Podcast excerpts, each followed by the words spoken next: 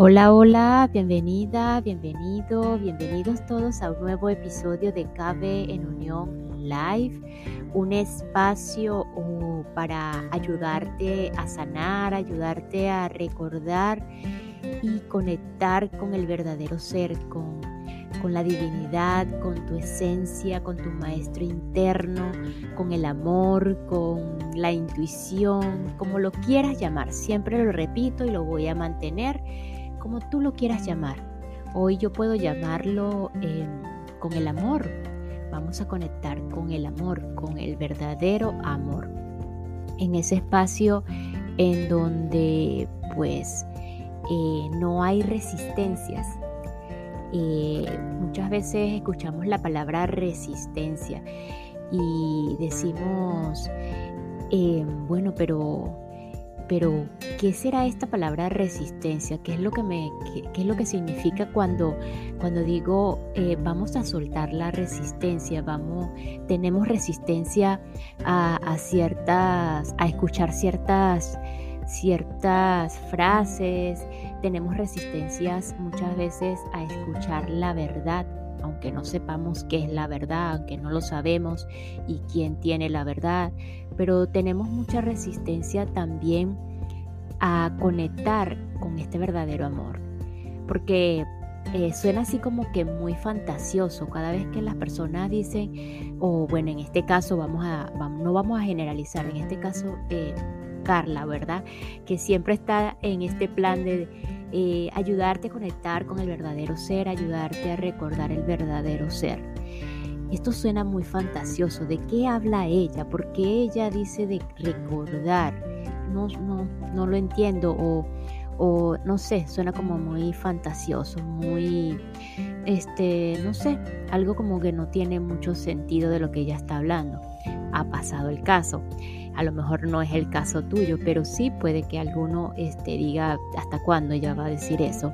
Y es que cuando tenemos un sistema de creencias eh, muy arraigados, cuando estamos muy arraigados a las creencias, a las culturas, y no quiere decir que no, que no mantengamos ciertas tradiciones y ciertas creencias, pero cuando tenemos un sistema de creencias muy arraigado, en la que todo es totalmente cuadrado y muchas veces es hechizador, porque nos mantenemos siempre en ese mecanismo de protección de que si nos salimos de ese cuadrado, eh, siempre va a haber alguien o algo de quién o quién defendernos.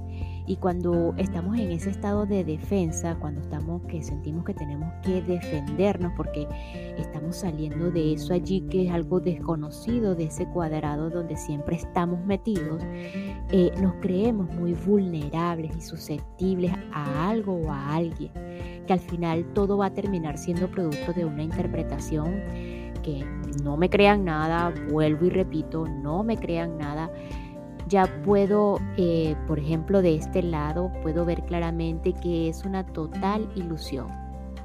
Esa, ese tener que defendernos y ese sentirnos vulnerables porque nos salimos del cuadrado y de ese sistema de creencias tan arraigado al que no podemos salirnos de esa tradición principalmente. Entonces, eh, em, seguimos con, ese de, de qué es la resistencia, por qué la resistencia. Por supuesto que si nos ilusionamos que debemos protegernos, de que somos vulnerables, de que tenemos que luchar, de que tenemos que mantener ciertas creencias y eh, e, esas creencias que son eh, tradiciones pero que van mucho al fanatismo, al especialismo eso hay que, hay que observarlo. Probablemente muchos de nosotros hemos estado allí en muchos fanatismos y pues no nos, no, no, nos percatamos de observarnos en, eso que estamos, en, esa, en ese sistema de creencias. Y pues cuando estamos metidos allí, estamos en una total resistencia física emocional, psicológica, social, biológica, etcétera, como la quieran llamar. Y esa, esa resistencia, ese resistirnos a salir de ese cuadrado, nos lleva a no recibir el bienestar, porque si logramos, si algo se escapa del cuadrado, pues ya estamos eh, sintiéndonos mal, ya, no, ya vamos a estar sin bienestar, ya vamos a estar en el malestar. Por lo menos en la mayoría de los casos sucede así, no lo sé. Y cuando comenzamos a observar y a hacernos conscientes, cuando entramos en esa eh, resistencia, yo lo puedo ver y catalogar eh, como algo o una gran oportunidad. Puede ser llamado hasta, no sé, como algo maravilloso que ha llegado porque, vuelvo y repito, no me crean, puede ser el inicio o el fin de un proceso en esta vida que nos impide sentir bien, bienestar. Finalmente, eh, no existe nada de lo que tengamos que defendernos o protegernos y la verdad no necesita defensa y podemos salirnos de ciertas tradiciones, o sea, no pasa nada, por ejemplo, en este en este momento que muchos me pueden estar escuchando, que son las tradiciones de las navidades, eh, si en algún momento no podemos eh, llevar una tradición cultural, no pasa nada si nos salimos de esa tradición, si salimos de, esas creencias, de, de ese cuadrado. No pasa nada si nos salimos de allí. Pero este, eso tenemos que ser muy conscientes y observar.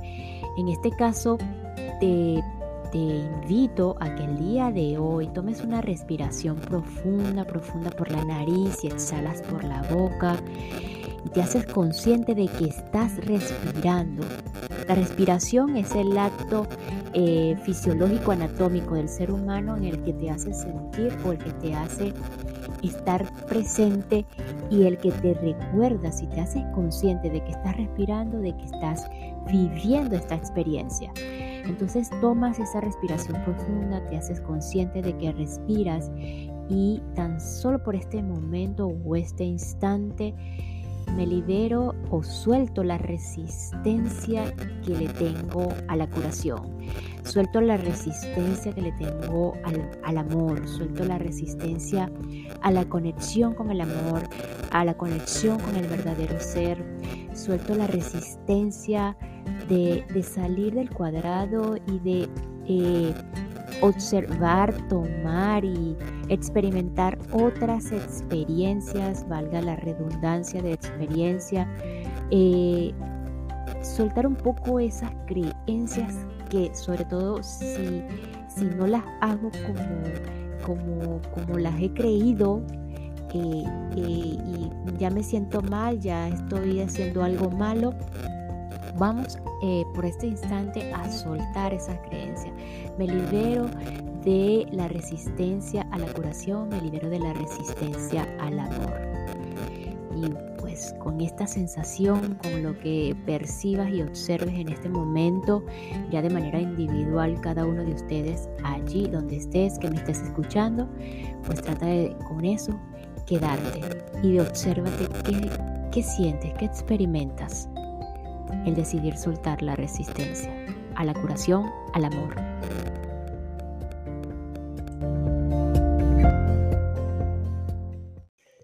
Y esta pequeña pausa es para enviar un saludo y agradecimiento a todos los que me escuchan en el que los que me escuchan y se encuentran en el departamento de Salto, de Canelones, departamento de San José, Maldonado y Montevideo en Uruguay. Muchísimas gracias Uruguay por escucharme, muchísimas gracias por su apoyo y por su receptividad. Ok, y pues luego de esa apertura vamos a continuar con la lectura de El plan de tu alma eh, de Robert Schwartz, eh, un proyecto o un libro lo quieras llamar, acerca de em, ese plan que aparentemente muchos decidimos eh, y planeamos antes de venir a esta, a esta experiencia humana.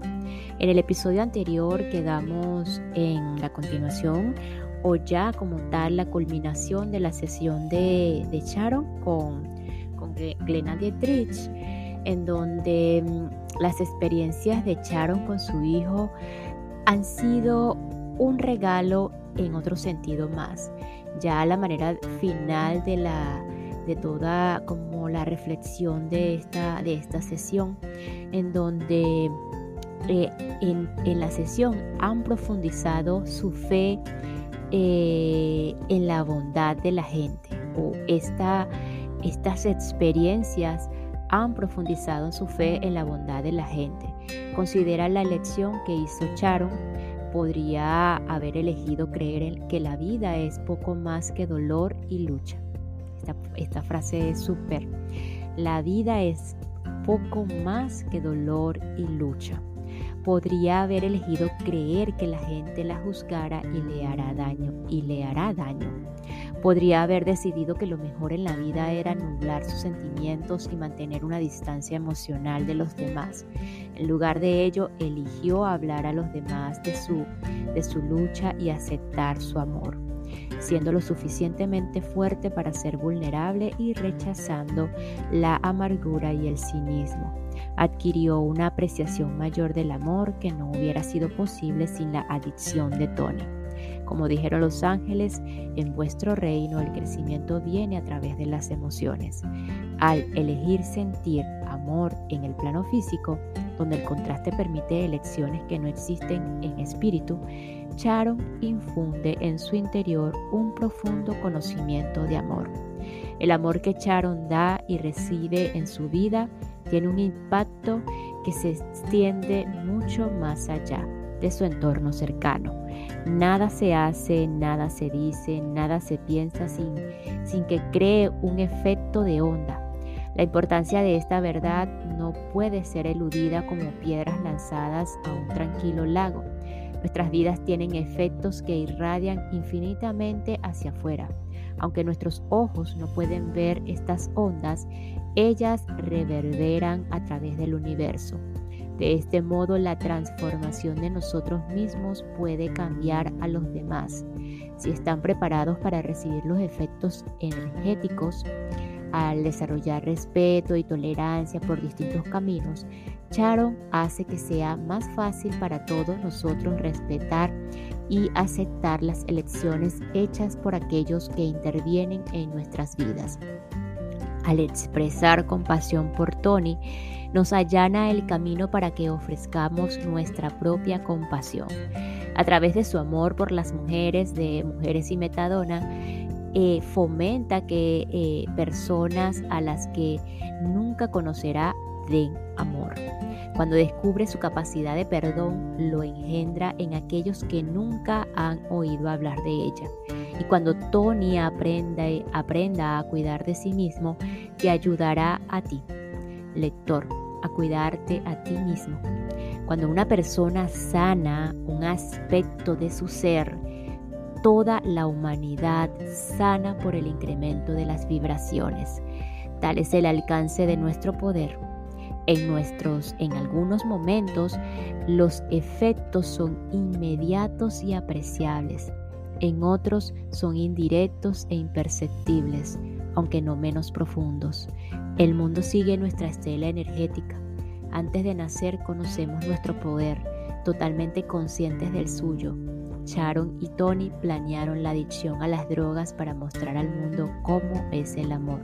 Y así lo han hecho. Después de explorar la planificación prenatal de las adicciones desde la perspectiva de los padres, lo siguiente que busqué fue comprenderla desde la perspectiva del alma que tiene la adicción. Así hablé con Pat, que había experimentado más de cuatro décadas de alcoholismo.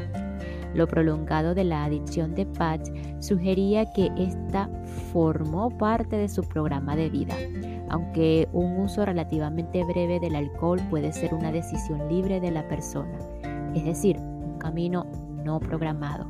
Parecía poco probable que la planificación prenatal de Pat no incluyera un aspecto tan importante de su vida.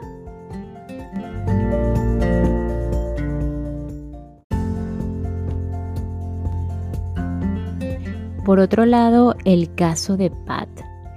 Nací demasiado pronto, comenzó Pat, arrancándonos una carcajada a ambos. Aunque íbamos a hablar de un tema serio, el sentido del humor de Pat estaba, no obstante, presente. El 7 de junio de 1933.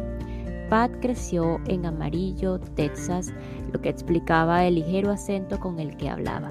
Su voz irradiaba calidez y amistad. Pat me contó que había dejado de beber a la edad de 58 años.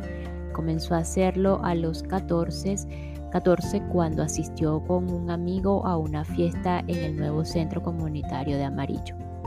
Ambos éramos tímidos y vergonzosos, recordó Pat. Mi amigo y yo compramos unas cervezas y nos las bebimos. A pesar de su horrible sabor y sus efectos me hicieron sentir inmediatamente como, tío, puedo bailar y las mujeres de aquí me adoran. Y caramba, entré y bailé y me lo pasé bien. El alcohol sacó al Fred Frester de mi interior, mi súper buen aspecto y mi maravillosa mentalidad toda esa mierda que sabía que no era verdad, pero que el alcohol me daba la falsa sensación de que era verdad. En aquella época el deseo más fuerte de Pat era escapar de Amarillo. A los 16 años dejó el instituto y con el permiso de su madre se enroló en la Marina. En Japón y en Hong Kong empecé a beber con los chicos grandes. Tenía 17 o 18 años. Cuando salí ya era alcohólico. Después de su estancia en la Marina, Pat bebía casi diariamente. Con frecuencia iba a trabajar borracho. Se la pasaba durante la jornada y después continuaba bebiendo en casa. No iba a un restaurante a menos que se que sirvieran licores, ni iba al cine a menos que pudiera meter alcohol a escondidas. El alcohol me controlaba como si fuera una marioneta, reconoció Pat. A través de los años, Pap tuvo un montón de trabajos distintos, entre ellos socorrista, profesor, instructor de un campamento cristiano y lo que fue más gratificante emocionalmente, director ejecutivo de un centro educacional para niños de barrios marginales. En todo lo que emprendía, ascendía inmediatamente. Dijo Pat con seguridad, siempre escalaba posiciones rápidamente porque así tendría más libertad para beber y en ese momento huía. Mirando atrás, creo que tenía miedo de que me hubieran ascendido más allá de mis capacidades. La breve referencia de Pat al miedo no me llamó la atención en ese momento, aunque al final adquiría mayor significado. Pat está casado con su segunda esposa, Shirley. Tiene tres hijos, Katy, Donna y Andrew, de su primera esposa, Carole. Pat dejó a Carole y a sus hijos y su puesto en el centro de educación para estar con Shirley. En aquel momento aceptó un trabajo reconstruyendo alternadores de automóviles.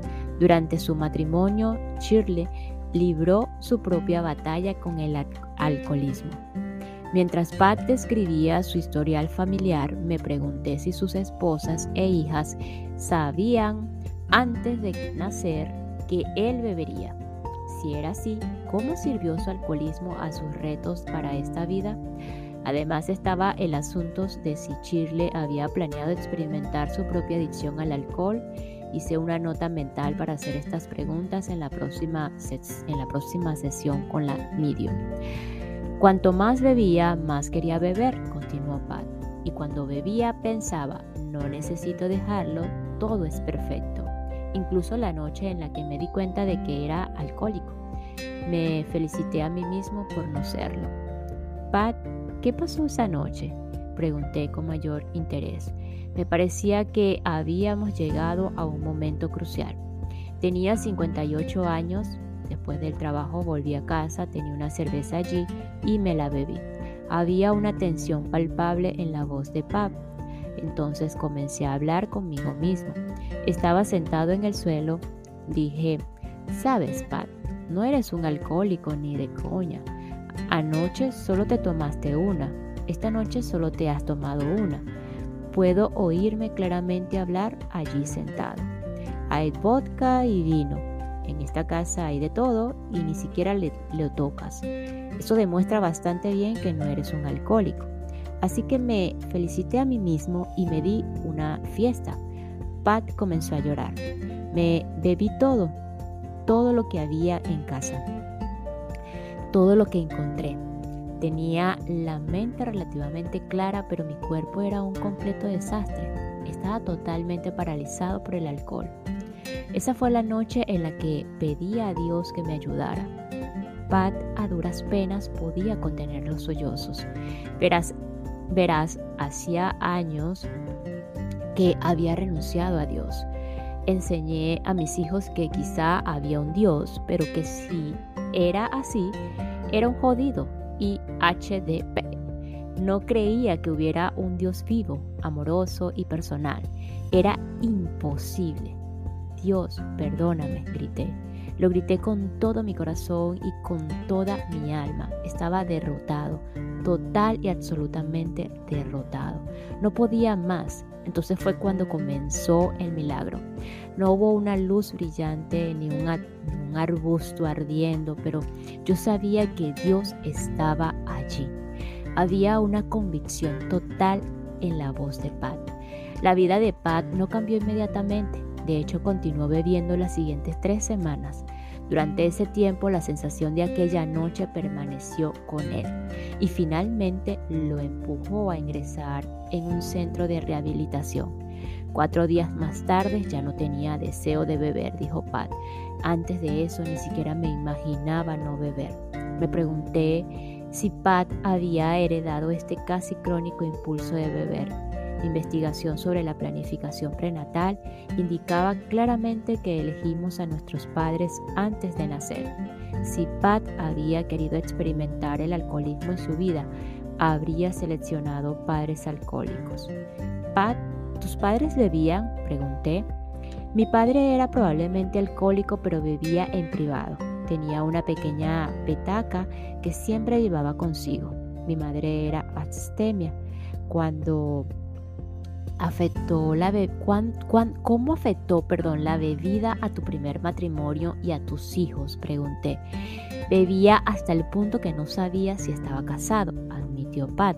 Literalmente huía de mis hijos.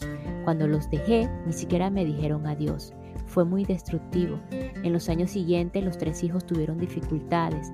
De niño Andrew tenía problemas de disciplina, más tarde se involucró con las drogas y el alcohol. Katy también se metió en las drogas. Pat me contó que todos sus hijos habían cambiado, pero que aún se arrepiente del dolor que les causó. Cuando, cuando recuerdo que los dejé en un momento tan vulnerable, la voz de Pat se pierde cuando comienza a llorar hace una pausa para recomponerse. Necesitaban un padre, necesitaban la imagen de un padre. Yo no lo era. Evidentemente pregunté a Pat cómo había afectado la bebida a su relación con Shirley. Me contó que Shirley nunca lo juzgó por beber y que no discutían sobre ello, pero le echaba la culpa de todos mis problemas, lo que es algo muy típico en los alcohólicos, dijo Pat. Pensé que Shirley era mi lastre y la razón por la que había pasado de un puesto ejecutivo a reconstruir alternadores para vivir. Pero el hecho es que fui yo quien dejó aquel trabajo. Pat dudó un momento, esperé tranquilamente sintiendo que estaba intentando decidir si decir algo o no. Intenté suicidarme varias veces, dijo de repente. Tenía una caravana una pequeña tienda móvil para reparar los alternadores, tenía la caravana modificada, tenía una enorme caja de herramientas junto al asiento del conductor, tenía pesados alternadores encima de esa caja dirigidos directamente a mi cabeza. Mi plan era chocar contra un árbol, el mayor que he visto nunca. Esta es una retorcida carretera de Missouri. No había manera de sobrevivir a ello. Los alternadores me hubieran aplastado la cabeza. Lo intenté dos o tres veces, pero cada vez que ocurría algo, cada vez ocurría algo. Una vez vi las luces de otros coches que venían en dirección contraria y no podía permitir que nadie me saliera herido. Otra vez fue un, conejo. ¿Un conejo? pregunté sorprendido. Corrió frente a mi caravana, se rió Pat. Y yo no lo iba no podía atropellar a un conejo. Seguí por la autopista en lugar de desviarme y chocar contra el árbol. ¿Crees que el conejo podría haber sido más que una coincidencia? Estoy seguro de que sí. Creo que las luces en dirección contraria también fueron más que una coincidencia. Pat sentía instintivamente algo que yo había aprendido en mi investigación, que las coincidencias no existen. Acontecimientos sincronizados que con frecuencia son dispuestos por ángeles o espíritus guías nos mantienen en el camino que habíamos planeado. Nos proporcionan y nos mantienen vivos para ello, las experiencias que necesitamos para nuestra evolución espiritual. Pat, le pregunté, ¿Qué rol jugó la ira en tu adicción a la bebida? El licor apaciguaba mi ira, me explicó. Cualquier cosa podía hacerme estallar. ¡Bum! Incluso las más pequeñas. Tiraba el salero y me ponía furioso. La diferencia es que ahora no me tranquilizo con el alcohol. Inmediatamente establezco un contacto consciente con el Dios de mi comprensión Pat, durante un tiempo pensaste que no había un Dios personal y amoroso. Después llegaste a un punto en el que descubriste que Dios es amor. ¿Cómo pasaste de donde estabas hasta donde estás ahora?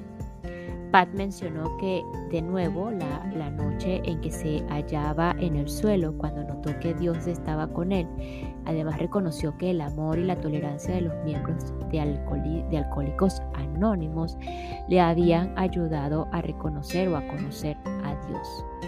Ahora añadió, ante cualquier amenaza, lo que es raro que ocurra, la compruebo y veo cuál de los defectos de mi carácter está involucrado. Hablo con Dios y encuentro la paz. He descubierto que todos somos hijos de Dios y Él no es el mal tipo, no te hunde. De hecho, lo que Dios hace es encubrarte. Pat me contó que había enmendado sus actitudes con sus seres queridos que a cambio lo habían perdonado. Mi hija pequeña Katy me dijo, papá, te estoy agradecida por todo lo que hiciste cuando eras alcohólico.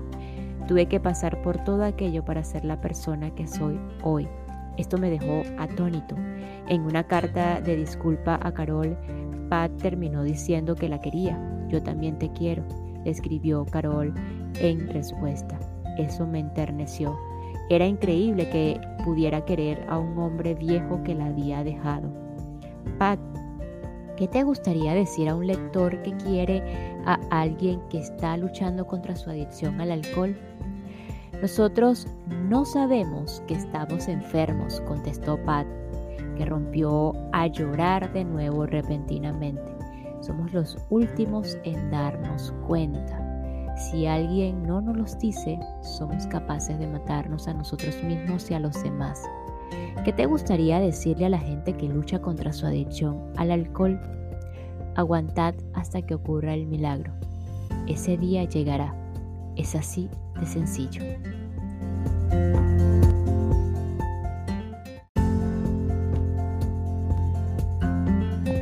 Y nos despedimos de este episodio con la siguiente frase.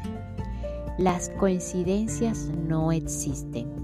Son solo acontecimientos sincronizados que con frecuencia son dispuestos por ángeles o espíritus guías y que nos mantienen en el camino que habíamos planeado, además de que nos proporcionan y nos mantienen vivos para ellos esas experiencias que necesitamos para nuestra evolución espiritual.